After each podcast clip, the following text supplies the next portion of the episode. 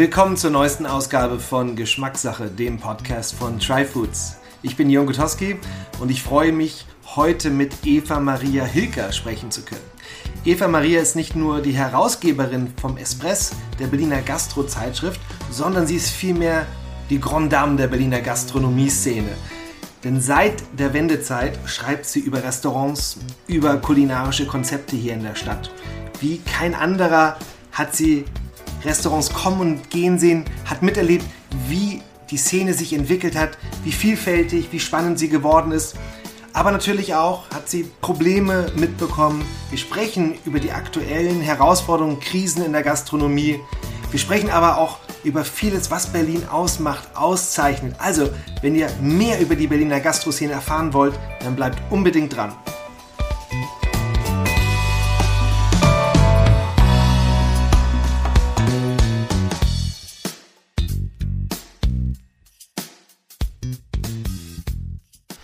Ja, ich freue mich zur neuesten Ausgabe hier bei Eva Maria Hilker zu Besuch zu sein. Eva Maria ist die Herausgeberin vom Espress.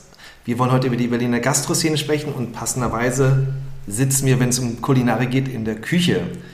Eva Maria, vielen Dank, dass ich hier sein darf. Ach, ich freue mich sehr, dich mal wieder zu treffen und mit dir zu quatschen. Ja, das das, wir kennen uns ja auch schon lange. Ich hatte vorhin überlegt auf der Herfahrt, wann das das erste Mal war. Ich glaube, auf einer Messe in der Station irgendwann mal. Das war irgendwie so eine Berlin-Kulinarikmesse, wahrscheinlich mittlerweile vor zehn Jahren.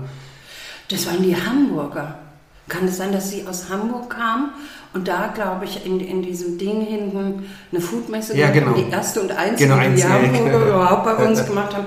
Eat irgendwas hieß genau, sie damals, genau. ja, ja, ja. Und da hatte ich Kaffeemaschinchen und unseren Espresso dabei. Stimmt, von Andraschko. Und du genau. hattest du mhm. die, die drei Food-Pakete, genau. genau. genau ja. Da warst du aber auch noch ganz frisch auf Genau, es war noch ganz oder? frisch. Ja, ja ganz herrlich, herrlich. Ja. Aber so haben wir uns kennengelernt. Ja, genau. Ja. Uns immer schon wieder mal getroffen über die Jahre.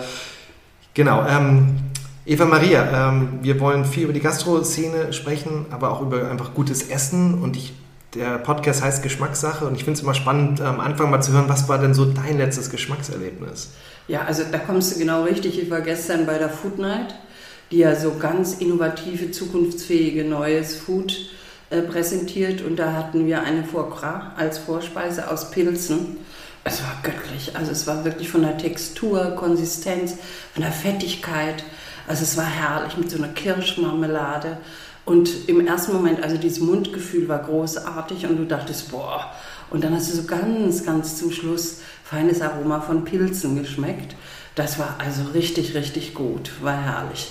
Wir hatten dann auch noch äh, Kartoffeln mit Quark von der Milchwirtschaft, die sich da verteidigt hat, dass sie auch eine Berechtigung hatte. Wir hatten also wirklich tolle Sachen gestern da zu essen.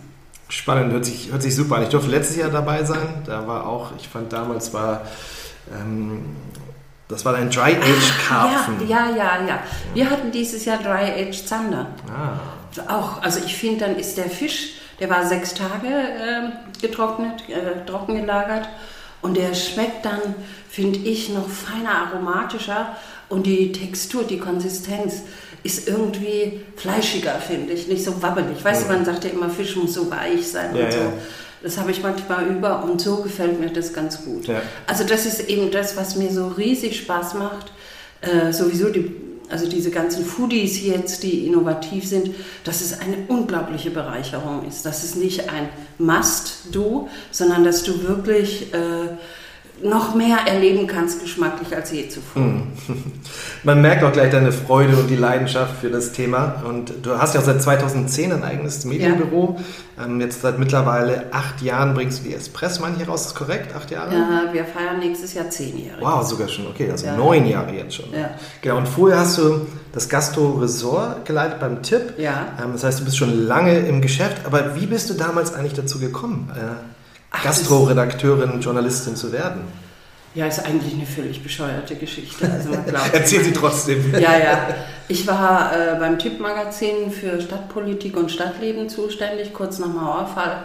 Und das war natürlich die herrlichste Zeit überhaupt. Ja. Also das war so viel Freiheit hatten wir nie wieder bis heute. Und äh, ich habe einfach, ich komme aus dem Schwabenland und meine Familie kocht leidenschaftlich gerne und wir haben sehr früh gelernt, selbst zu kochen als Mädels.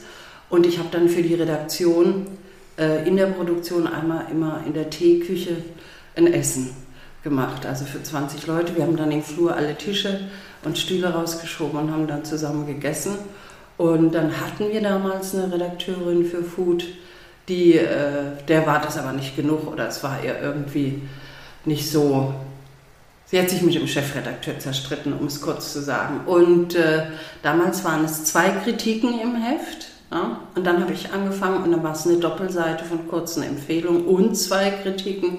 Und dann hat sich das über die Jahre so ausgeweitet, weil Kulinarik war im Westberlin überhaupt nie ein Thema. Und in Ostberlin hatte ich immer so das Gefühl, ich konnte es nicht richtig einschätzen, aber auch war sehr konventionell, sehr konservativ.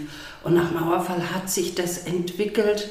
Das war irre. Die jungen Leute sind reisen gegangen. Sie haben plötzlich gemerkt, wie andere Länder kochen. Die haben neue Gewürze und neue Eindrücke und so. Und plötzlich hat sich in dieser Stadt wahnsinnig viel kulinarisch bewegt. Hm. Ja, nehmen wir uns doch noch mal kurz zum Mittel in diese Anfangsjahre. Du hast schon so ein bisschen angedeutet, dass das da ja noch nicht so viel gab. Ne? Also was, was an, an kulinarischen Projekten, an Aushängeschildern in der Gastronomie gab. Aber wie, wie, wie war das da? Also wie waren so die ersten Kritiken oder die ersten Restaurants, die du denn damals so besucht hast? Also Kreuzberg war zum Beispiel einmal Geschichte des Jolisch, diese österreichische Küche. Dann, also Österreich ist ganz, ganz großartig hier anfänglich aufgeschlagen. Auch die waren, das Einstein war ja in, in Westberlin schon lange das Thema. Jolisch war dann in Kreuzberg, das österreichische. Das waren so die ersten kulinarischen Anfänge, wo du gemerkt hast, huch, da kommt was anderes. Du musst dir vorstellen, West-Berlin war damals äh, die alten weißen Köche mit Hummer und Co.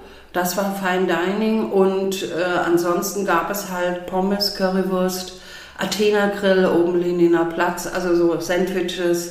Der Döner war schon da, aber noch nicht so stark.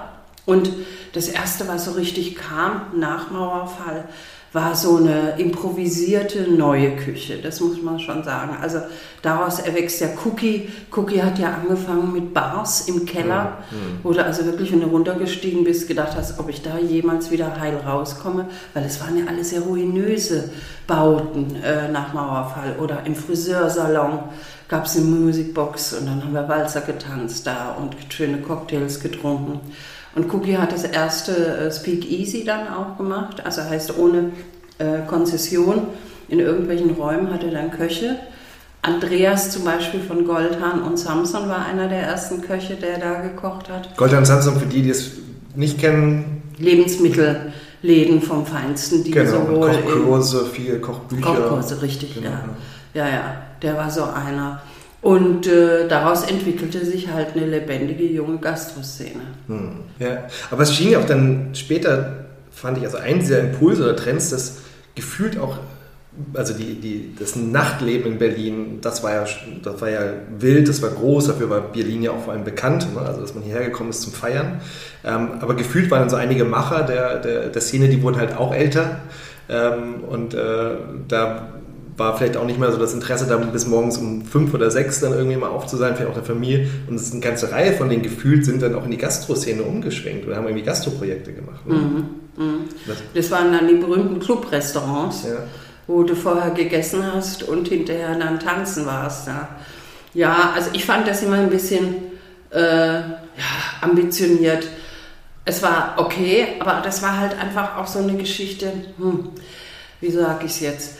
Äh, die, die Essens, die Würze, also das, was da serviert wurde, war dann eben sehr äh, dem Publikum und dem Drogenkonsum auch angepasst. Also wenn du guckst oder wenn du was anderes nimmst, chemische Drogen, dann ist dein Geschmackssinn natürlich auch so ein bisschen aus auf, auf Sensation. Und das fand ich war immer so ein bisschen, hm, mochte ich nicht so gerne. Also es war nicht die Feinheit in der Küche dann, aber es hat riesig Spaß gemacht. Ja. Weil die waren natürlich dann auch experimentierfreudig, die Köche. Thilo Roth zum Beispiel ist einer, der jetzt im The Grand arbeitet und der auch viel Clubrestaurants gemacht hat. Mit, oh Gott, oh Gott, äh, Klatt, Spiegler und Klatt, das waren die ja auch, die heute noch eine Event-Location. Mhm. Nein, die haben sich getrennt, um es richtig zu sagen. Spiegler gibt es ein Café in Kreuzberg und äh, das andere ist eine Event-Location. Und Klatt hat ja immer noch The Grand und das Haus Ungarn als Event, wenn nicht noch mehr. Ja, Daran kann ich mich noch gut erinnern. Das waren auch tolle Locations. Es war damals, das Restaurant Tilo war oben in der Kuppel äh, Oranienburger. das war das alte Postfuhramt, ne? Da war das dran. Ja, ja. ja. Mhm. Ja, ja, ja. Aber wer hat denn so aus deiner Sicht, also weil die Qualität hat sich dann in den letzten Jahren ja irre verbessert in, in Berlin. Wir reden über wie viele Jahre jetzt gerade? Nein, wir reden, genau, wir reden gewisserweise über die ganze Spanne der, ich sag mal jetzt Anfang der Nullerjahre. Sind wir nicht bis, jetzt 30? Bis, 30 Jahre Mauerfall, über 30 Jahre? Ja, ja. Aber ich, also ich bin zum Beispiel 2003 nach Berlin gekommen und fand das, also ich habe vorhin in den USA gelebt, ähm, in, in Boston und habe dort sehr gerne gegessen und ich war wirklich enttäuscht, als ich 2003 nach Berlin gekommen bin, wie wenig es hier noch war und wie sehr auch 2003 es noch so war, auch gefühlt, wenn ich mit Freunden irgendwie ausgegangen bin, das Essen durfte nicht viel kosten. Ja, das war einfach nur, um eine Grundlage zu schaffen, aber man ist dann in Clubs äh, ausgegangen und hat ohne mit den Wimpern zu zucken irgendwie auch schon damals, ich weiß nicht, 10 Mark für einen Drink ausgegeben. Ne? Ähm, für 2003 war ja schon Euro, ist ja egal. Aber so nach dem Motto, das Essen darf nur 5, 6 Euro kosten, aber Getränke und nachher oder Club-Eintritt egal. Ne? Also das Essen war, war nicht wichtig und das hat sich ja verändert, die Qualität der Gastronomie hat sich verändert. Aber was wäre für dich, was, was sind denn da so die wichtigsten Impulse gewesen oder warum hat sich das so, so verbessert? Die Qualität, wer war dafür verantwortlich? Also ich kann mich jetzt gar nicht so wie du daran erinnern, dass es so früh losging mit Qualität. Wie gesagt, diese Clubrestaurants, die eben so richtig draufgehauen haben auf die Geschmacksaromen und hin und her. Was dann halt kam, war dieses Streetfood. Mhm. Das war eine Wahnsinnsbewegung. Also da hast du plötzlich gemerkt, das war ja Kavita, Kavita Melu, die im, in der Markthalle 9 diesen Streetfood initiiert hat. Äh, und da hast du plötzlich gemerkt, für wenig Geld muss man dazu auch immer noch sagen, ne?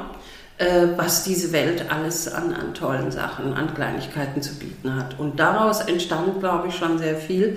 Ich habe mich dann immer nur köstlich amüsiert, weil viele Streetfood-Leute sind dann in die Gastronomie gegangen und haben sich dann beschwert, dass sie die Gäste, die kamen, überhaupt nicht wollten. Also das war so ein Feeling von Aufbruch, jung, äh, Aber wieso wollten Sie die Gäste nicht? Ja, die waren ihnen zu konservativ, das war ihnen zu komisch, die waren nicht nett genug, die waren nicht frickig genug und so weiter. Da habe ich mich wirklich amüsiert, weil Gast, Gastronomie, also Gastwirtschaft ist ja sozusagen was, dass du auf den Gast zugehst, nicht dass der Gast auf dich zugeht als Gastronom. Und das war köstlich. Also da habe ich schon, da gab es dann die ersten Wellen, also Gründungswellen und dann gab es auch gleich die ersten Schließungen wieder. Weil es war nicht so kalkulierbar wie beim Streetfood-Markt, weil da kochst du, bereitest du 200 Portionen vor, hast den Wareneinsatz, weißt, was du verkaufst, hast deinen Umsatz, weißt, um was es geht. Und wenn du ein Restaurant hast, das ist damals wie heute einfach nicht berechenbar, hm. wann sie kommen, wann sie nicht kommen. Naja. Das ist einfach Und das Ganze drumherum, also muss ich ja. um so viel mehr kümmern. Also was dann passiert ist, ist, das darf ich nie außer Acht lassen, ist Gendarmenmarkt ist plötzlich aufgeploppt. Das war das Borchert, das war ähm, das Eigner mit Bändle, das war ähm, diese jetzt Luther und Wegner. Jetzt habe ich den Namen vergessen von dem Macher, fällt mir nachher noch ein da waren plötzlich so Großgastronomie da. Also das waren so gestandene Männer, die dann plötzlich aufgemacht haben. Also Borchert mhm. ist Roland Marie mit Kaffee am Neuen See und, und, und. Herbert Belkle äh, hatte das Zollhaus in Kreuzberg äh, und ja, Luther und Wegner. Den finde ich noch. Der hatte eben auch eine ganze Kette schon im Westen auch und so weiter. Der war in Österreich aufgewachsen und äh, die sind ordentlich expandiert.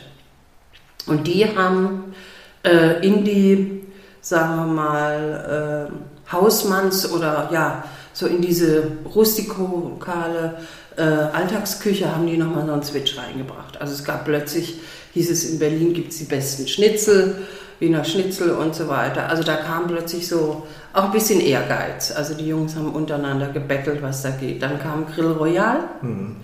Die hatten ja äh, vorher im Felix auch ein Clubrestaurant, das war hinten im Adlon. Na, und daraus hat sich das entwickelt. Das war mehr so diese konventionelle Schiene, die so auch auf Touristen, auf Familie, auf. Äh, Müssen sehen und gesehen werden, ja. Ja, auch, ne? ja so in der Ebene. Und dann ja. gab es eben die jüngere Szene, die, die, da kam der Begriff Expats dann plötzlich auf, ne, die dann Berlin für sich entdeckt haben. Äh, günstiges Leben, günstige Wohnungen. Viele Quereinsteiger und so weiter. Genau, mhm. ja. Eigentlich was mit Kunst machen wollten, vielleicht eine ganze Reihe, die nach Berlin gekommen sind aus dem Ausland und dann. Genau, die haben sich dann dem, dem was ganz toll ist, also ich finde es auch, äh, es ist ja auch Kunst in, ja. in ja. einer gewissen Form. Es ist ja ein Kulturgut, was wir haben. Und das war dann auch der Reiz, dass du sozusagen so in dem Fine Dining Bereich immer mehr reinkamst, aber gleichzeitig dieses easygoing, tolles Essen von anderen Ländern, was mitgekriegt hast, von anderen Kulturen. Und das war schon, also berauschend war das. Ja. Das war irre. Ja. Das hat mir super gut gefallen. Und wir hatten auch wirklich damals, haben wir ja die Speisekarte rausgegeben und dann hatten wir auch die Zitrone, haben wir fünf Zitronen im Jahr äh, vergeben. Oh, das war immer die Hölle, die schlimmsten Restaurants der Stadt. Was es heute gar nicht mehr gibt, kannst du heute gar nicht. Da kann ich mich gar nicht erinnern, aber ich die Speisekarte, glaube ich, auch irgendwie immer. Ja, wir haben es nach, glaube ich, drei Jahren oder vier Jahren haben wir es abgeschafft, weil ja. ah, du machst dir ja die Arbeit, also du machst Layout, machst Fotos, druckst es und so weiter und hast hinterher nur Ärger. Ja, das glaube ich. Die Gastronomen haben es nie verstanden. Das war auch existenziell bedrohlich wenn du in so einem Heft, was übers Jahr hinweg durch die Stadt gastronomisch geführt hat, gewarnt hast, da geht bloß nicht hin, weil. Also das war schon. Und dann haben wir das auch aus Fairnessgründen nicht mehr gemacht, weil wir gesagt haben, nee, also das maßen wir uns nicht mehr. Hm, hm. Wie, wie, kam denn damals dein, dein Schritt dann 2010 in die Selbstständigkeit, dass du, dass du vom Tipp weggegangen bist und was Eigenes gemacht hast? 2010. Ähm, Glaube ich 2010, oder war das? Ja, da war es sozusagen, also du musst dir vorstellen, es gab nach Mauerfall nochmal so einen Boom der Medien hm. und plötzlich ging die Digitalisierung los und ähm, es gab die erste Medienkrise. Hm. Also es war das erste Mal und ich habe die ganze Jahre 2010 mit meinen Sonderheften das Geschäft vom Tippmagazin stabilisiert. Und es ging dann irgendwann auch nicht mehr. Also es wurde Personal eingespart. Also diese klassische Methode in Verlagen, die ich nie verstanden habe, dass immer die, die ein Heft oder ein Projekt gemacht haben, Fotografen, Redakteure, Autoren, freie Mitarbeiter, an denen wurde immer gespart, aber an dem ganzen Management, was drüber war, das sie nur vermarktet hat, ne? die ja selbst gar nichts produziert haben dafür, die haben sich immer da eingenistet und immer weitergekommen, weitergekommen. Und dann gab es halt einfach auch diese Personalumstellung. Und dann hatte man mir vorgeschlagen mit einem goldenen Handschlag, nannte sich das damals, heute heißt es Abfindung, äh, dass ich mich selbstständig mache und weiter für den Verlag, damals war äh, Tipp Magazin auch beim Berliner Verlag auch mit integriert, weitermache. Und mhm. das habe ich gedacht, ja, weil die Atmosphäre in den Redaktionen insgesamt war ziemlich äh, aufgerieben, hm. weil jeder fürchtete, äh, jetzt ist er dran oder sie ist dran. Es war eine richtig schlechte Atmosphäre. Hm. Was ich auch verstehen kann, weil es waren Existenzängste dran. Also wenn du damals ja. deinen Job verloren hast und dich nicht selbstständig machen konntest, warst du lost. Wer Aber es ist wahrscheinlich heute immer das Gleiche. Oh, heute ist es noch viel schlimmer. Ja, ja. Heute gibt es ja kaum noch Journalisten. Hm, hm. Und wie kam es dann zum Espress? Also mittlerweile ja die größte deutsche Gastrozeitung und dann 2014. Wie, wie ist das entstanden? Also wir haben erst nur als äh, Dienstleister gearbeitet und das war ganz klar auch, dass ich bestimmte Projekte nicht machen darf, ne, weil ich sonst Konkurrenz wäre und so weiter. Und äh, die Situation der Medien hat sich ja immer, Printmedien hat sich ja immer mehr und mehr verschlechtert. Und wir haben dann, ähm, also ich habe äh, diesen Druck, habe ich gesagt, das mache ich nicht mehr weiter. Also die Verlage haben dann Ansprüche gehabt, du solltest machen, Texte und Fotos wie für die Vogue und bezahlt haben sie für die Bäckerblume. Und das ging einfach nicht mehr. Also ich hatte tolle Leute hier, Engagierte und ich musste die irgendwie honorieren, entsprechend angemessen. Und es ging auf diese Art und Weise nicht.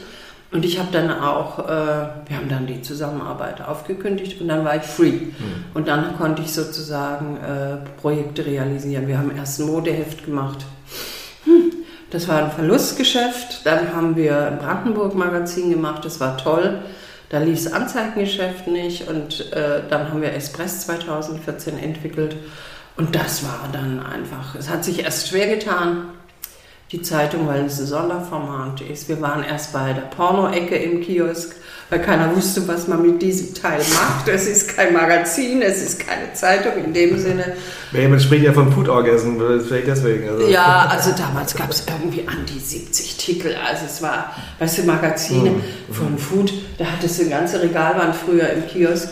Und dann kamen wir mit Zeitung, weil ich gesagt habe, nicht noch ein Magazin, wir gehen unter, also ein Zeitungsformat. Habe aber nicht bedacht, dass der Kioskhändler kein Akademiker ist und überhaupt nicht wusste, was das jetzt für Zeug ist. Mhm. Also das hat sehr lange gedauert. Jetzt ist auch, ach, ist immer eine Tragödie, wenn ich das so erzähle, dann Kioske gibt es ja in dem Sinne nur noch als Späti oder als Tante Emma Laden um die Ecke. Also den äh, Medien sind die überhaupt nicht mehr aufgeschlossen. Und dann haben wir eben auch uns jetzt unseren eigenen Vertrieb gegründet. Was heißt gegründet, initiiert. Jetzt läuft es einigermaßen. Hm. Aber es ist wirklich eine Schande, also dass diese Kioske wirklich so runtergerockt sind. Hm. Also für mich war das immer so zum Schmökern und gucken, was gibt es Neues auf der Welt, grafisch, auch inhaltlich.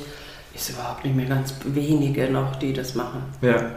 Aber erzähl doch was mehr, das Espress für die Leute, vielleicht, ähm, die es noch nicht kennen. Ich meine, der, der, Podcast wird ja auch nicht nur in Berlin gehört. Ähm, was ist denn der Inhalt des Espress? Wie ist der aufgebaut? Wie ist der aufgebaut? Also es ist sozusagen, also wir nehmen als, als Redaktion und auch die, also das ganze Team nehmen das Essen, was ich schon gesagt habe, äh, nicht als Nahrungsaufnahme, sondern als kulturelles Phänomen. Also wir beleuchten alle Seiten. Wir haben äh, Interviews mit äh, Leuten, die schon lange in der Branche sind, die erzählen, was sie anders machen würden, wenn sie nochmal anfangen würden. Wir haben äh, die Gemischtwaren, wo wir skurrile Dinge, äh, die mit Essen irgendwie zusammenhängen, darstellen. Im, im Moment haben wir Ringe, äh, wo Torten, kleine Miniaturtorten oben drauf sind. Und so gehäkeltes auch, ne? Gehäkelte Toasts, mhm. ja, von einer Maria, die äh, damals schwer krank war und übers Häkeln äh, so sich entspannt und Mut gefasst hat. Und die, das sieht so lustig aus. Also das sind so Sachen. Dann haben wir meistens ein Thema, äh, was sich so in dieser Stadt oder überhaupt in der Szene gerade so äh, tut. Und da haben wir dieses Mal diese Krisenstimmung, die im mhm. Moment herrscht.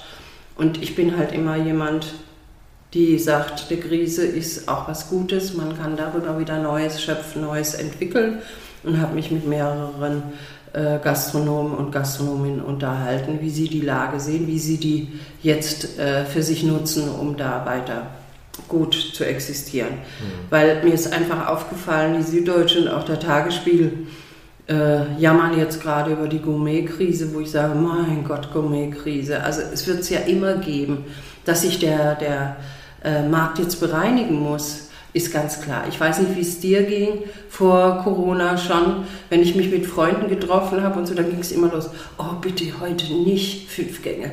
Lass uns mal was anderes machen. Oh, nee, nicht wieder Casual Fine Dining. Und dann waren wir bei Pizzaschuppen oder bei irgendwelchen Imbissen. Ich war in so einem Kitchen mit einem Freund, haben wir Bier und, und Teigtaschen gegessen und Baus und waren da zwei Stunden und es ging wunderbar, es war entspannt. Also es war schon 2019 so eine Übersättigung dieser Casual Fine Dining Szene. Es war einfach mm. too much. Mm. Na, du mochtest es nicht mehr. Und nach Corona war natürlich der Hype jetzt endlich mal wieder und besondere Abende verbringen. Und er hat es kurzfristig natürlich nochmal befunzt, wie man sagt. Also da war noch ordentlich was dahinter. Und dann war aber jetzt auch die Luft raus. Also das hat nicht nur was mit den Krisen weltweit zu tun.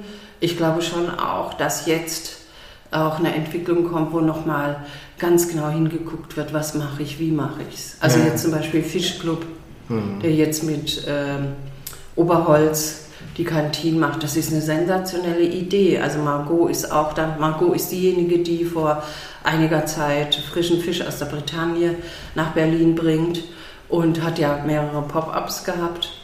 Ähm, und die macht jetzt auch ein Angebot, du kriegst Fish and Chips, du kriegst Moulfrit, mhm. also zu einem Preis, wo es einfach nicht wehtut, wo es mhm. Spaß macht, wo du mit Freunden sitzen kannst, wo auch wieder der Gast, der Mensch, weißt du, so äh, im Vordergrund ist und nicht das Essen. Das war ja zum Schluss so, dass du das Gefühl hast, das Wichtigste am Tisch ist immer das Essen und nicht das, was, warum, wer da sitzt und warum. Und das ändert sich gerade. Also die Restaurantleiter, die, die Serviceleute, die Köche hören viel mehr äh, wieder zu, was der Gast eigentlich will. Ja, ja das ist spannend. Ich finde es auch spannend, dass du es auch nochmal so anders formulierst und framest. Also, weil ja gerade, wenn man also Zeitungen sonst aufschlägt und, und sich damit beschäftigt, also das Gefühl, dass ja sehr viel über, jetzt auch in der Gastronomie über Krise gesprochen wird. Ja. Ähm, ja, und da sind ja verschiedene Dinge zusammengekommen. Die Kostenseite, die, die immer weiter anstieg. Das ganze Thema MitarbeiterInnen, ähm, was halt schwierig wird. Also es geht um sehr, sehr viele Krisen. Ähm, Finde ich interessant, das mal so anders zu sehen. Weil ich mir anders, ich habe es mir tatsächlich auch als Frage aufgeschrieben vorneweg. Also, also, nee, nee, nee, nee, nee, du, alles gut. Ähm, das, genau dieses, also für mich war ja schon so ein bisschen, bis auf jeden Fall vor Corona so gefühlt auf jeden Fall von außen, dass es immer nur bergauf ging mit der Gastroszene hier in Berlin. Also im Großen und Ganzen natürlich gab es einzelne Schicksale, aber erstmal, wenn man so überlegt hat, es gab immer mehr Konzepte, es gab immer mehr Sterne, es gab auch in der Breite interessante neue Entwicklungen, es war irgendwie immer was Neues, es war irgendwie Aufbruchsstimmung da, ähm, also es ging irgendwie immer weiter nach oben. Und, und äh, das natürlich mit Corona so der erste das erste große ja, Problem gekommen ist und dann natürlich jetzt mit diesen ganzen verschiedenen Problemen, die ich angesprochen habe, es so scheint, so, oh, jetzt, jetzt sitzen wir aber voll, voll in, der, in der Krise, in der Gastro. Ähm, aber wie gesagt, deswegen finde ich total schön, dass das auch nochmal irgendwie anders, ähm, dass, dass du das anders nochmal dargestellt hast, dass es auch wieder eine Chance ist. Und das ist ja auch genau, wie gesagt, das hatte ich auch gelesen dann jetzt in in der Espress, das auch einfach zu sehen, okay, was was kann man jetzt, wie kann man damit umgehen mit den anderen Bedingungen, die da sind? Das ist ja die, das, der Vorteil meines Alters, dass ich einfach schon mehrere Etappen und Krisen in dem Sinne schon miterlebt habe. Wir hatten ja schon mal eine Krise 2008, weißt du, die Bankenkrise und so weiter.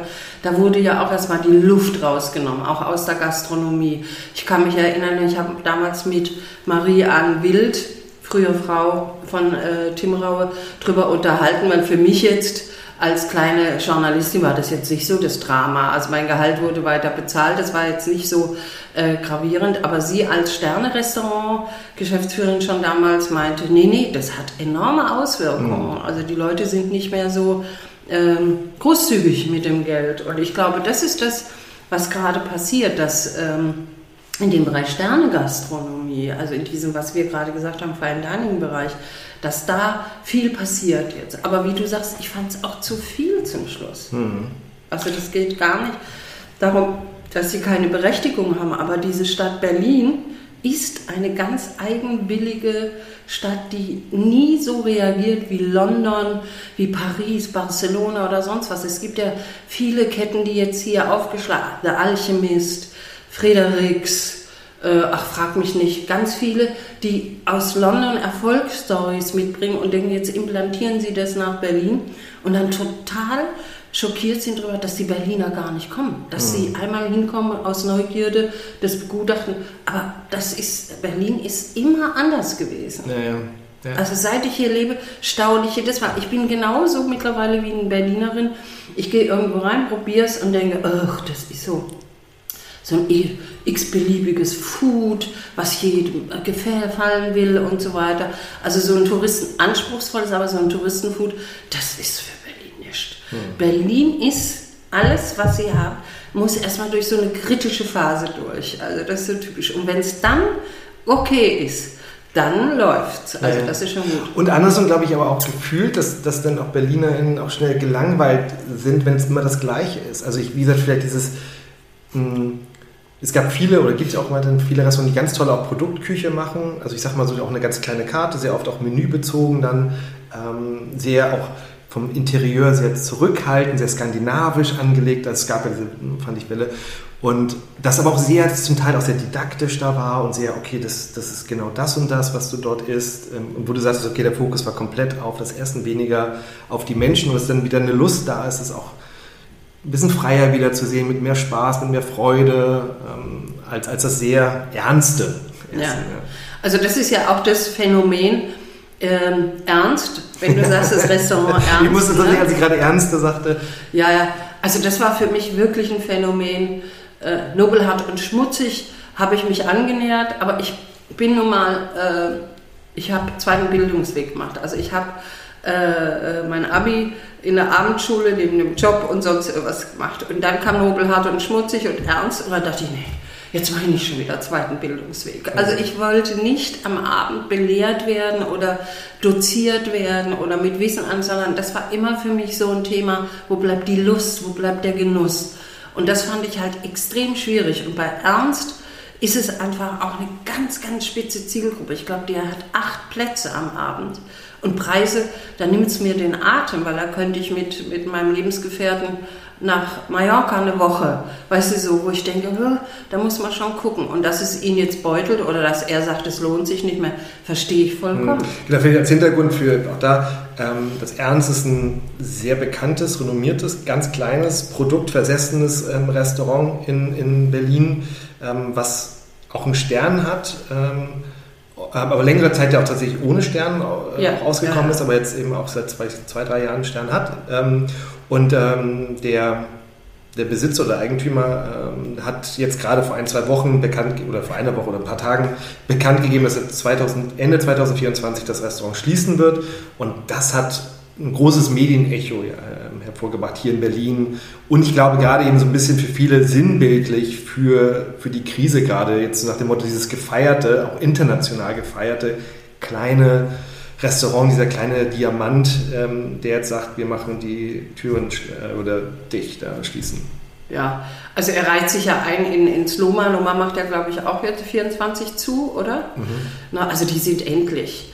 Also diese Konzepte, es ist irgendwann, äh, wie sagt man, kochst du nur mit Wasser. Also es ist irgendwann ist ja auch vorbei mit den, den kunstvollen Geschichten. Es ist zwar produktorientiert, ist ja auch alles toll, aber es ist endlich. Also irgendwie hm. ist man mit der Kunst dann gibt es nichts mehr. Also das war im Nummer einfach auch diese verschimmelten Karotten oder was es da alles noch gab.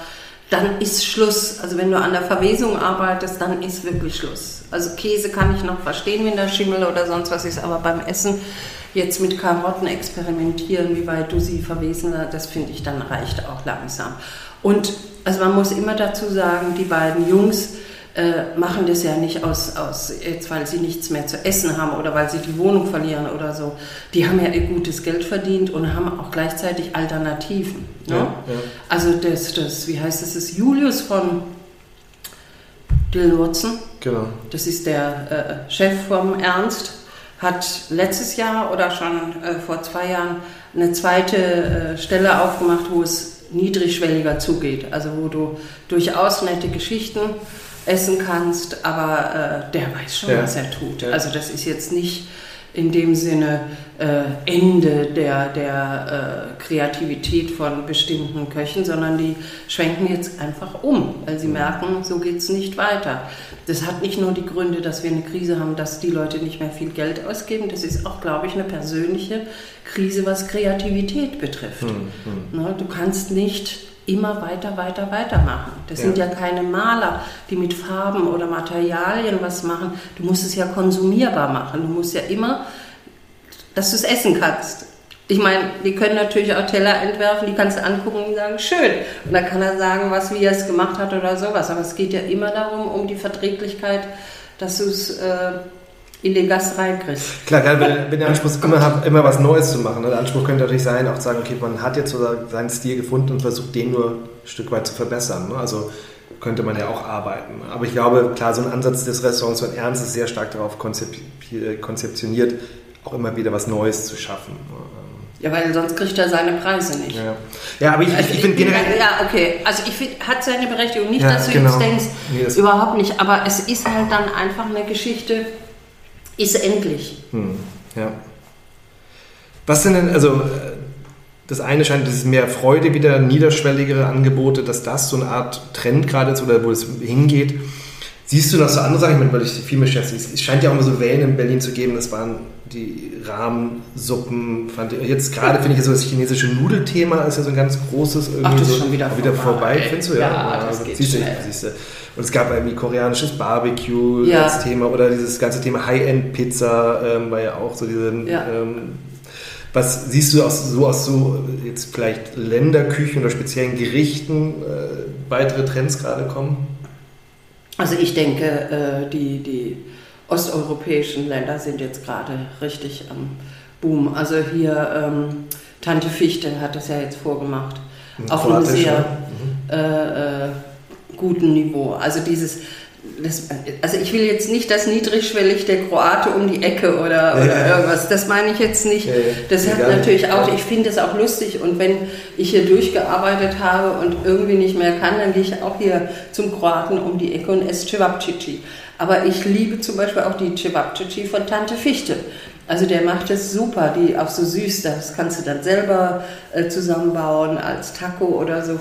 Das ist was, was jetzt kommt. Auch in der Weinszene kommt ja immer mehr aus der Gegend. Die haben die Chance einfach auch nochmal neu aufzubauen. Die haben ja lange da, glaube ich, unter äh, Druck gearbeitet, also unter politischer äh, Druck und das macht richtig Spaß. Aber Trend, ich war letztens mit Bernd Mattis, Kritiker des Tagesspiegels, bei äh, Tim Raue, seinem neuen Menü, Berlin-Menü. Und wir haben uns beide auch angeguckt und haben gesagt, nee, einen Trend gibt es im Moment überhaupt nicht. Das ist jetzt gerade mal so, wo man sagt, buh, anhalten, gucken, was kommt und wie es geht. Hm. Also was halt einfach auch immer gut funktioniert, sind wirklich diese Schnellrestaurants. Wir haben jetzt hier Manti, äh, diese ganz, ich bin ja so, also das finde ich ja faszinierend, das ist ja Lilliput-Arbeit, ne? so diese kleinen Teigtäschchen winzig gefüllt, dann entsprechend mit Soße.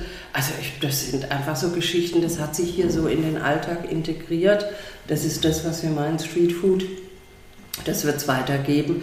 Aber jetzt, wie du sagst, die äh, Schwertnudeln oder äh, scharfen Nudelsuppen von, oh Gott, wie sie alle heißen mögen, äh, das war, glaube ich, letztes oder vor Corona. Die gibt es halt, die sind halt immer noch super. Ich mag das gerne, aber ja, also jetzt das als Hype oder als Trend würde ich jetzt nicht mhm. sagen. Obwohl die Schlangen sind zum Teil auch echt noch lang hier vor dem. Aber, ja, da, naja. aber ganz ehrlich, da wo eine Schlange steht, das muss ja nicht immer der, der Brumm-Boom sein. Ne? Das verstehe ich sowieso nicht. Ich werde dich in meinem Leben nicht mehr verstehen, warum man Schlange steht. Also dafür gibt es viel zu viele gute Sachen hier in Berlin, auch mit dem Eis. Äh, hier, äh, wie heißt die Straße? Goldstraße ist ja Jones Eiscreme. Mhm. Im Sommer, da ist die, fast die ganze Straßenseite da voll mit Schlangen, wo ich denke, oh mein Gott, also ist da Gold drin, ist da irgendwas?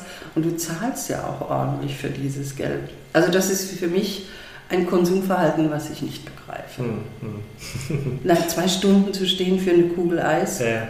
Nee, ich meine, ja. jemand, der so wahrscheinlich, oder ich weiß nicht, wie oft gehst du essen? Also ich wollte gerade sagen, wenn jemand so oft essen geht, der dann in Schlangen immer oder nicht stehen möchte. Das hat aber nichts damit, damit zu tun. Oh, jetzt wird mir unterstellt. Nein, nein, nein, nein, ich, wollte, ich wollte jetzt eigentlich nur den Übergang zur nächsten Frage, zu deinem okay, beruflichen. Okay. Äh, also ich, äh, beruflich, ich gehe. Äh, in der Regel, oh Gott, zwei bis dreimal in der Woche essen. Und äh, brauche aber zwischendurch immer äh, so eine Woche Auszeit. Also das ist jetzt nicht immer. Es gibt, mhm. weil das ist einfach was Geschäftsreisende auch haben, äh, diese Überdrüssigkeit. Du hast das Gefühl, es schmeckt alles gleich. Wenn du immer im Restaurant isst, das ist nichts. Ich koche leidenschaftlich gerne, also jetzt nicht Fifi, sondern wirklich Hausmannskost oder Hausfraukost und äh, wir essen, also genießen das einfach. Und ich habe tausende von Kochbüchern, die ich ja lese wie Romane. Das ist für mich ja immer wie so äh, Krimi auch, was macht dieser Koch jetzt besonders? Und wenn ich die, den Trick raus habe, dann kann ich da mal was mhm. nachkochen. Hm. Also ich liebe es herrlich zu kochen und gehe halt gerne essen, immer wieder und bin total neugierig. Äh, also das macht mir immer noch Spaß. Ja. Das Schlimmste ist, wenn du Essen, äh, zum Essen eingeladen wirst von, von äh, Restaurants und du fängst an, beim Essen das Gericht neu zusammenzustellen. Dann ist klar, oh, oh, oh, jetzt wird es ganz schlimm. Und dann frage ich, was ich der Koch dabei gedacht hat. Also ja. versuche das zu analysieren, um da einen Zugang zu finden. Ja. Und es klappt. Hast du dann aber immer so ein, wenn du jetzt beruflich essen gehst ja. und dir auch dann ja, deine Kritik darüber schreibst, über das Restaurant, hast du immer einen bestimmten Weg, wie du vorgehst? Also, dass du immer sagst, ich gucke mir das, das und das an, ich mache dann und das und das. Gibt es da irgendwie einen Prozess für dich oder wie, wie gehst du vor? ähm, ich, wie gehe ich vor? Ich gehe wie in ein fremdes Land, als ob ich eine Reise mache, als ob ich jetzt einen Kurztrip äh, in ein ganz anderes Land, in eine andere Stadt oder sonst was und nehme das auch so wahr. Also auch die, das, das Interieur, die Stimmung, was passiert hier, Äh, welche Leute sind da? Also erstmal, das ist ganz wichtig. Dann kommt die Umgangsform.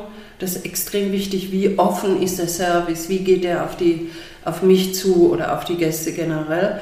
Und dann ist einfach die Karte. Und äh, ja, also jetzt muss ich auch ganz ehrlich sagen, ich bin jemand, die, die in Restaurants geht, äh, die meistens auch schon gut sind. Also das ist klar. Und wenn ich ein Vorurteil habe zum Beispiel, dann gehe ich gar nicht hin. Dann geht einer der Autorinnen mhm. hin. Okay. Das geht nicht. Also wenn ich äh, Dünkel habe, wie man so schön altdeutsch sagt, dann sage ich Finger weg, weil dann bin ich nicht gerecht. Ja, also das ja, kann ich sagen. Ja. Weil dann habe ich schon eine Vorstellung. Ja. Ja. Gibt es sowas im Englischen, gibt es dieses schöne Wort, Ausdruck Pet Peeve, also so, echt so Sachen, die dich ärgern in Restaurants, so bestimmte Sachen, wo du sagst, oh, wenn das da ist, das ärgert mich einfach. Was ärgert mich? Ja, ich werde sehr gereizt, wenn der Service so ähm, unlocker ist, wenn das alles so weiß nicht, wie ich es dir sagen soll, so, so militärisch. Wenn die, mhm. weißt du, wenn, wenn ich am Tisch sitze und das Besteck vielleicht mal anders, wenn die das wieder hinruckeln und so weiter. Wenn dann irgendwie jemand alle zehn Minuten vorbeikommt und fragt, ob es schmeckt und nachgibt und das und jenes, da werde ich zum Wahn. Also da kann ich dann wirklich einen dicken Hals kriegen. Da werde ich unausstehlich. Ich hasse das. Ja. Weißt du, diese Overdosed Protection, also wo so wo sie glauben, sie könnten mit diesem ständigen Nerven irgendwie ihre Aufmerksamkeit ausdrücken. Ich mag das überhaupt nicht. Mhm. Ja. Also das ist das. Was ich auch nicht mag, jetzt wird gleich alle schreien, ist, wenn äh, der Daumen auf dem Teller hängt. Das kann, oh, weißt du, wenn die servieren und, ja. und das kann ich auch nicht ab. Aber und wenn sie zeigen, Gott, aber das ist wirklich eine Psycho. Kacke. Wenn die auf dem Teller haben und dann mit ihrem Finger ganz dicht an den einzelnen Bestandteil und zeigen, was das ist, da kriege ich auch schon immer Schnappatmung. Denke, oh, gleich ist der Finger drin, weißt du? das sind so die Sachen, die mich ein bisschen triggern. Aber ja. nur, das, also dadurch, dass ich mich kenne und weiß, okay, da bist du äh, pupig, geht es auch immer. Ja, ja. Ich meine, du sprachst ja vorhin beim, bei der Speisekarte noch, beim Tippmagazin dass ihr dort die Zitronen vergeben habt. Ein Restaurant jetzt beim Espress, gibt es ja ein, also korrigiere mich, wenn ich falsch liege, aber eigentlich, wenn Restaurants vorgestellt werden, werden die eigentlich immer gut beschrieben. Ähm, also es gibt keine, ich glaube nicht, dass es irgendwie schon mal ein Verriss eines Restaurants bei euch gab ähm, oder dass ihr ein Restaurant irgendwie als irgendwie schlecht äh, dargestellt habt. Also doch. mir scheint doch schon. Es also, gab zwei. Es okay. gab zwei. Aber meistens sind es Empfehl also ihr Empfehlungen, die ihr nur schreibt. Ja. Ne? Ja. Und wollte da dann ja meine Frage, wie, wie viele müsst ihr denn aussieben von denen, die ihr besucht, wo ihr sagt, dann, oh, das war jetzt nicht gut, darüber schreiben wir nicht? Oder äh, habt ihr eigentlich nur Glück, dass ihr dann in Restaurants geht, die ihr meistens auch empfehlen könnt? Also wir, wir sind ja äh, ein Team von Autorinnen, wir sind ungefähr, naja, so fünf bis sieben. Ne, und äh, alle arbeiten frei, das heißt, sie arbeiten auch für andere Zeitungen und hin und her. Und wir haben schon so einen Horizont, wo wir alles mal abgegrast haben und unterhalten uns dann untereinander. Was geht, was geht nicht, was geht durch. Also es sind so verschiedene Dinge, wo wir uns einig sind, dass die es nicht wert sind, dass sie jetzt nicht unbedingt schlecht, aber wo wir sagen, das lohnt sich nicht, die Arbeit. Also darüber was Größeres zu machen. Das ist, kann ich dir ganz offen sagen, das sind so Sachen wie bei der Bellboy Bar jetzt dieses Pink, diesen neuen Raum da hinten. Das ist für eine bestimmte Zielgruppe, wo wir sagen, ah, da mache ich was Kurzes in News. Also das, ich habe ja bei uns in der Zeitung hinten eine Doppelseite, wo ich äh, News mache, wo ich dann die Eröffnungen nur ankündige, manche. Und dann ist gut, weil ähm, sich da die Arbeit zu machen, äh, einen Abend zu verbringen, Fotografen hinzuschicken, Text zu schreiben und so weiter. Äh, dann nehmen wir Promomaterial, sagen kurz, um was es geht und mhm. aus ist. Mhm. Also das ist einfach äh, der Fairness geschuldet dass man, also es gibt wirklich, es gab ja mal diese komische Initiative, wo man aus gesundheitsamtlichen Gründen die Küchen testete und dann irgendwie ja, ja. so Werteskala. Pankow war das so eine, Ja, das oh Gott, also die. Hm. Und das fand ich dann auch schon, dachte ich, Mann, Mann, Mann, Mann, Mann. Also weil die haben ja keine Ahnung von Küche. Diese, diese Mediziner oder diese Gesundheitsbeauftragten, da sind schon Sachen passiert, wo ich dachte, Leute, da habt ihr irgendwie nicht richtig hingeguckt. Und das machen wir nicht. Also das Denunzieren oder wenn mal ein Fehler auftritt oder wenn mal irgendwas war, Machen wir nicht, da reden wir direkt drüber und dann hängen wir den Mantel des Schweigens drüber. Das war zum Beispiel Lode und Steen, wie die eröffnet haben. Das war so lustig. Da war ich äh, mit äh, Freunden da und dann war hinten die Bank, so eine Holzbank, die man aus alten Straßenbahnen noch kennt, weißt du, mit so Holzleisten. Mhm, mhm. und das war zu kurz. Ich bin immer runtergerutscht. Das war schon witzig. Und dann haben sie mir ein Kissen gegeben. Es ging dann einigermaßen. Und dann gab es Lammnacken. Und ich esse ein Stück Lammnacken. Und ich weiß nicht, ob du es kennst. Äh, wenn Fleisch kippt, hm. dann britzelt das auf der Zunge. Hm. Es gibt einen chemischen Begriff dafür, den habe ich jetzt nicht. Und ich dachte, ui, ui, ui, das ist ja sehr experimentell dachte, hm, ob das so richtig ist oder nicht. Und dann kam der Koch raus, damals natürlich gehypt, skandinavisch, nordische Küche. Ne? Es war der Held und so. Und ich habe ihn dann gefragt, ob das denn Absicht ist, dass der Lammnacken so, so, ein, so ein Britzel hat und so weiter. Er war empört, er wollte nie wieder mit mir übers Essen reden. Und das sind so Sachen, da schreibe ich nicht drüber. Ja. So. Ja, ja. Und jetzt gibt es das ja auch nicht mehr, das Lode und Stil. Aber clever das wie die Jungs waren, haben sie ja das Remis zwischendurch genau. auch schon ja, aufgemacht. Ja. Ja, Weil Kreuzberg da hinten ist eine schwierige Ecke. Mhm. Ähm, wie kommst du denn eigentlich immer an, oder ihr an eure Tipps rein? Ich meine, klar, es gibt größere Restaurants, die auch eine PR-Agentur haben, die schicken ja, sagen, es gibt eine neue Eröffnung. Aber habt ihr so geheime Quellen, wo ihr auch so an, an Insider-Tipps rankommt zu Neueröffnungen und zu Sachen, die spannend sind? Also muss man ganz ehrlich sagen, äh, A, ich fahre Fahrrad durch die Stadt und äh, wenn ich was Neues sehe, steige ich ab und gucke mir das mal an, ob das was ist. Äh, dann bin ich auf Instagram, TikTok und Facebook und da kriegt man zurzeit unheimlich viel mit. Und äh, das ist nicht die schlechteste Informationsquelle. Äh, also man muss bei TikTok immer noch gucken. Das finde ich ein bisschen schwierig, aber das wird sich auch entwickeln. Und ja, und ansonsten eben die, ach Gott, wenn du jetzt so lange im Business bist, dann rufen dich halt auch die Köche oder irgendjemand an und sagt, du, warst du schon da oder hast du das gesehen oder ich mache da einen neuen Laden auf oder der ist gegangen und arbeitet jetzt da. Also das ist eine ständige Kommunikation. Hm, hm, ja. Und du, ich meine, du bist ja sehr viel in Kontakt mit Menschen, die in der Gastronomie arbeiten, sei es im Service, Restaurantleitungen, Köchinnen und Köche. Was ist so aus deiner Sicht so, wo du sagen würdest, das sollten eigentlich die Kundinnen und Kunden oder Gäste besser verstehen oder vielleicht wertschätzen? Gibt es das mal irgendwo, wo du sagst, dass, dass es, ne, dass man, wenn man so in die Betriebe reingucken kann wie du und das auch vielleicht ein Verständnis dafür entwickelt, wo du sagst, das müsste eigentlich irgendwie, das müssten vielleicht Gäste auch nochmal besser verstehen oder wertschätzen? Also ich glaube, das ist so ein bisschen gesellschaftspolitisch, soziologisch auch zu sehen, dass Service ähm, in Deutschland Dienstleistung war. Und ähm, ich hatte so das Gefühl, dass das noch nicht überwunden war, diese gesellschaftlichen Auffassungen, was wird anerkannt an, an Leistung, was wird nicht anerkannt. Also Akademiker oder ein Handwerker, ne? das sind immer noch, also es hat sich verändert mittlerweile, aber diese gesellschaftliche Relevanz war immer anders bewertet.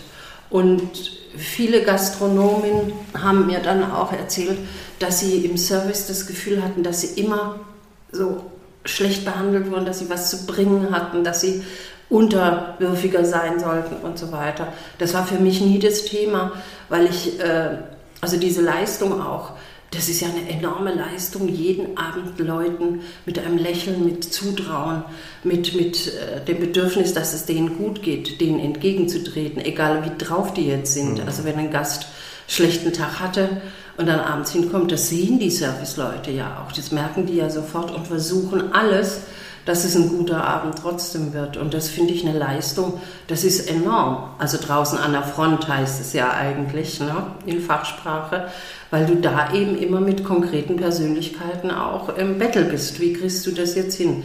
Und in der Küche, das fand ich immer merkwürdig, das habe ich nie verstanden, dass da immer so, äh, so ein militärisches, hierarchisches Ding war, was vielleicht aus Frankreich auch übernommen wurde, weil ja jeder seinen Posten hatte, was ich schon eine merkwürdige Bezeichnung fand. Und dann gab es ja auch dann kurz diese Bewegung, das macht ja Rolling Pin immer noch, die Jungs tätowiert mit Bart. Wir sind die Helden, wir stehen abends in der Scheiße in der Küche und bekämpfen trotzdem die Flut der Bestellungen und so weiter. Also dieses Heldenhafte, was dann kam, dachte ich, oh Gott, oh Gott, was ist das jetzt? Und das hat sich jetzt Gott sei Dank auch wieder geändert, dass der, der, der, die ganze Branche anders gesehen wird. Also mhm. ich denke schon. Ich glaube, da hat Corona auch noch mal ähm, was gebracht, weil plötzlich problematisiert wurde, dass zum Beispiel der Service, was der für ein beschissenes Gehalt kriegt, dass der eigentlich über das Trinkgeld existieren kann. Ne? Und da hat sich das so aufgetan. Also du musst ja deine Miete zahlen, du hast ja Familie und kannst es mit dem Gehalt, was du regulär kriegst, gar nicht schaffen, sondern brauchst das Trinkgeld. Und da, glaube ich, sind viele auch Gäste äh, auch und haben gedacht, uiuiui, was ist da? Und da hat sich viel getan jetzt. Mhm. Also innerhalb kürzester Zeit. Was natürlich zur Belastung auch führt, zur finanziellen Belastung der Unternehmen. Aber äh, ich finde es herrlich im Moment, wie die Leute agieren. Also wenn im Service jemand auf mich zukommt, der jetzt nicht perfekt ist, aber der freundlich ist, der weiß, was sein Job ist und versucht, das Beste draus zu machen, das finde ich einfach schön. Hm. schön. Ich habe am Ende jetzt nochmal äh, ein paar kurze Fragen, vielleicht so ein paar Tipps ja, für, für Leute, nochmal konkrete für Restauranttipps mhm. hier, in, in Berlin. Ähm, einfach mal so was ist für dich aktuell so das innovativste Restaurant, was dir so als erstes einfällt, wenn man mal so was Neues, Innovatives kennenlernen möchte? Die was, das Innovativste, das wäre Kantin im äh, Oberholz. Das wäre für mich jetzt das Konzept, das Innovativste, wie man sozusagen das wird der in Mitte mhm. der Rosenthaler Platz, wo du sitzt und äh, Berlin von einer ganz anderen Seite siehst, das ist zum Beispiel das innovativste Konzept im Moment, was ich habe. Hm. Was für dich so ein unterschätztes Restaurant, wo du sagst, Mensch, das müsste eigentlich ein bisschen mehr oder hat mehr Aufmerksamkeit verdient, verdient. meinst du? Oh Gott. Was sagt er da? Habe ich jetzt gar nicht so parat. Und meine Lieblingsrestaurants, wo ich hingehe privat, werde ich jetzt auf gar keinen Fall erzählen. Oh, eins. Nee. nee. So viele also, hören den Podcast nicht. Was sagst du jetzt? Na, was unterschätzt wird. Nee, kann ich so nicht sagen. Also ich glaube, wir sind da eigentlich gut dabei, die alle zu unterstützen, die das jetzt haben. Also was äh, ich jetzt gerade toll finde, ist, ja, unterschätzt kann man auch nicht sagen, Richard, das Bistro. Mhm. Das ist einfach eine coole Idee. Also ein Sternenschuppen sozusagen unter der Woche als Bistro zu konzipieren, das macht riesig Spaß. Und das ist auch in einer Ecke, wo nicht immer alle hinkommen. Das finde ich ganz schön. Wenn du jetzt sagst, unterschätzt, ich glaube, ich unterschätze niemanden. Hm. Mir, fällt auch nichts an. Ja, vielleicht aber genau, dass eben vielleicht ja, mehr Aufmerksamkeit verdient hätte. Aber man sollte den Espresso lesen, dann hm, weiß man. Dann weiß man das. Ja. was ist denn, welche Restaurants habt ihr denn äh, vorgestellt im letzten Espresso? Ach na, diese neue Geschichte mit dem über offenem Feuer. Oh Gott, Ember und mhm. äh, Ira, glaube ich, so kurze Namen sind das. Dann habe ich das neue äh, äh, Menü von Tim Raue vorgestellt, dieses Berlin-Menü. Das ist sehr witzig. Also kann man machen. Also ich glaube, internationale Besucher dieser Stadt werden sich amüsieren. Es ist halt Tim Raue, es hat jetzt mit, Haus, also mit diesem Berliner Spezialitätenküche nichts zu tun. Es ist immer eine Interpretation. Dann äh, haben wir vom India Club den Restaurantleiter, der weit gereist, weltgewandt durch die Welt gezischt ist im Interview. India Club zum Beispiel finde ich großartig, ist ein tolles indisches Restaurant, unterschätzt. So, was haben wir denn noch alles? Ach, Mensch, dann haben wir äh, hier Irm, nicht doch Irma Ladus. Da ist ja sozusagen mit einem Paukenschlag äh, der Sternekoch ausgetauscht. Na, sag mal, sag mal so, also ist ein neuer Koch drin jetzt, der auch zugänglicher äh, die Menüs macht. Da freue ich mich schon wahnsinnig drauf. Da gehe ich heute Abend mal hin und teste, was das ist. Also es gibt unheimlich viele schöne mhm. Sachen. Dann mhm. haben wir Emanti, da im, im 83. Da interviewen wir immer die Leute, wie sie es machen, warum sie es machen, was der Hintergrund ist. Also wir versuchen alle Bereiche. Ja, ja. Und was ist denn mein Restaurant für außerhalb von Berlin? Also so. Na, Michelberger Farm. Unbedingt. Also, weil das ist ein Erlebnis. Also das ist, äh, das ist Zukunft. Also da geht einem das Herz auf. Also, weil du kommst da hin, das ist Fettschau da draußen. Spreewald? Ja, da kommst du auch mit dem Zug gut hin, die holen einen da auch ab. Und äh, das ist, glaube ich, Donnerstag, Freitag, Samstag und Sonntag. Muss man gucken, die Öffnungszeiten. Und dann kommst du da hin, da ist ein tolles Haus, unten ist ein riesen Essbereich am großen Tisch. Und äh, drüben drüber sind Zimmer, du kannst da auch übernachten. Und dann ist da das Feld. Und das ist wirklich, da läufst du durch und du denkst, ich bin jetzt auch noch äh, katholisch aufgezogen, das ist das Paradies. Das ist Eden. Also, weil überall, wo du hinkommst, wächst was. Und es ist ein Durcheinander. Also, das ist nicht so, was du kennst, da die Apfelbäume, da der Porree, da irgendwie Preiselbeer oder sonst was. Das ist alles durcheinander. Und das ist eine Üppigkeit und eine Freude, da durchzugehen. Und dann die Leute, die da auch arbeiten, die führen ein. Und du denkst, ja, so kann es gehen. Und die machen eben abends Dinner, wo du aus dem Feld, aus dem Garten dann das Essen auch kriegst und das ist köstlich. Ja. Mensch, das ist doch äh, ein, ein schönes Schlusswort. Das ist doch einfach nochmal, wo man nochmal deine Leidenschaft und Freude für die Gastronomie, fürs gute Essen, für schöne Orte äh, wunderbar nochmal mitbekommen hat. Also natürlich, man könnte jetzt ja noch ewig weiterreden. Ja, hier. Vielen Dank, ja. Eva Maria, ganz lieben Dank dir ja. Ja, für die Zeit. Ja, es wird definitiv nicht langweilig in der Berliner Gastro-Szene. Aber erstmal bis hierhin vielen Dank an euch fürs Einschalten und fürs Dranbleiben. Wie immer, wenn ihr Feedback oder Kommentare habt, dann schreibt mir doch an info at tryfoods.de und ich würde mich natürlich riesig freuen, wenn ihr den Podcast abonniert und auch beim nächsten Mal wieder dabei seid, wenn es heißt Geschmackssache. Und nicht vergessen, bleibt neugierig.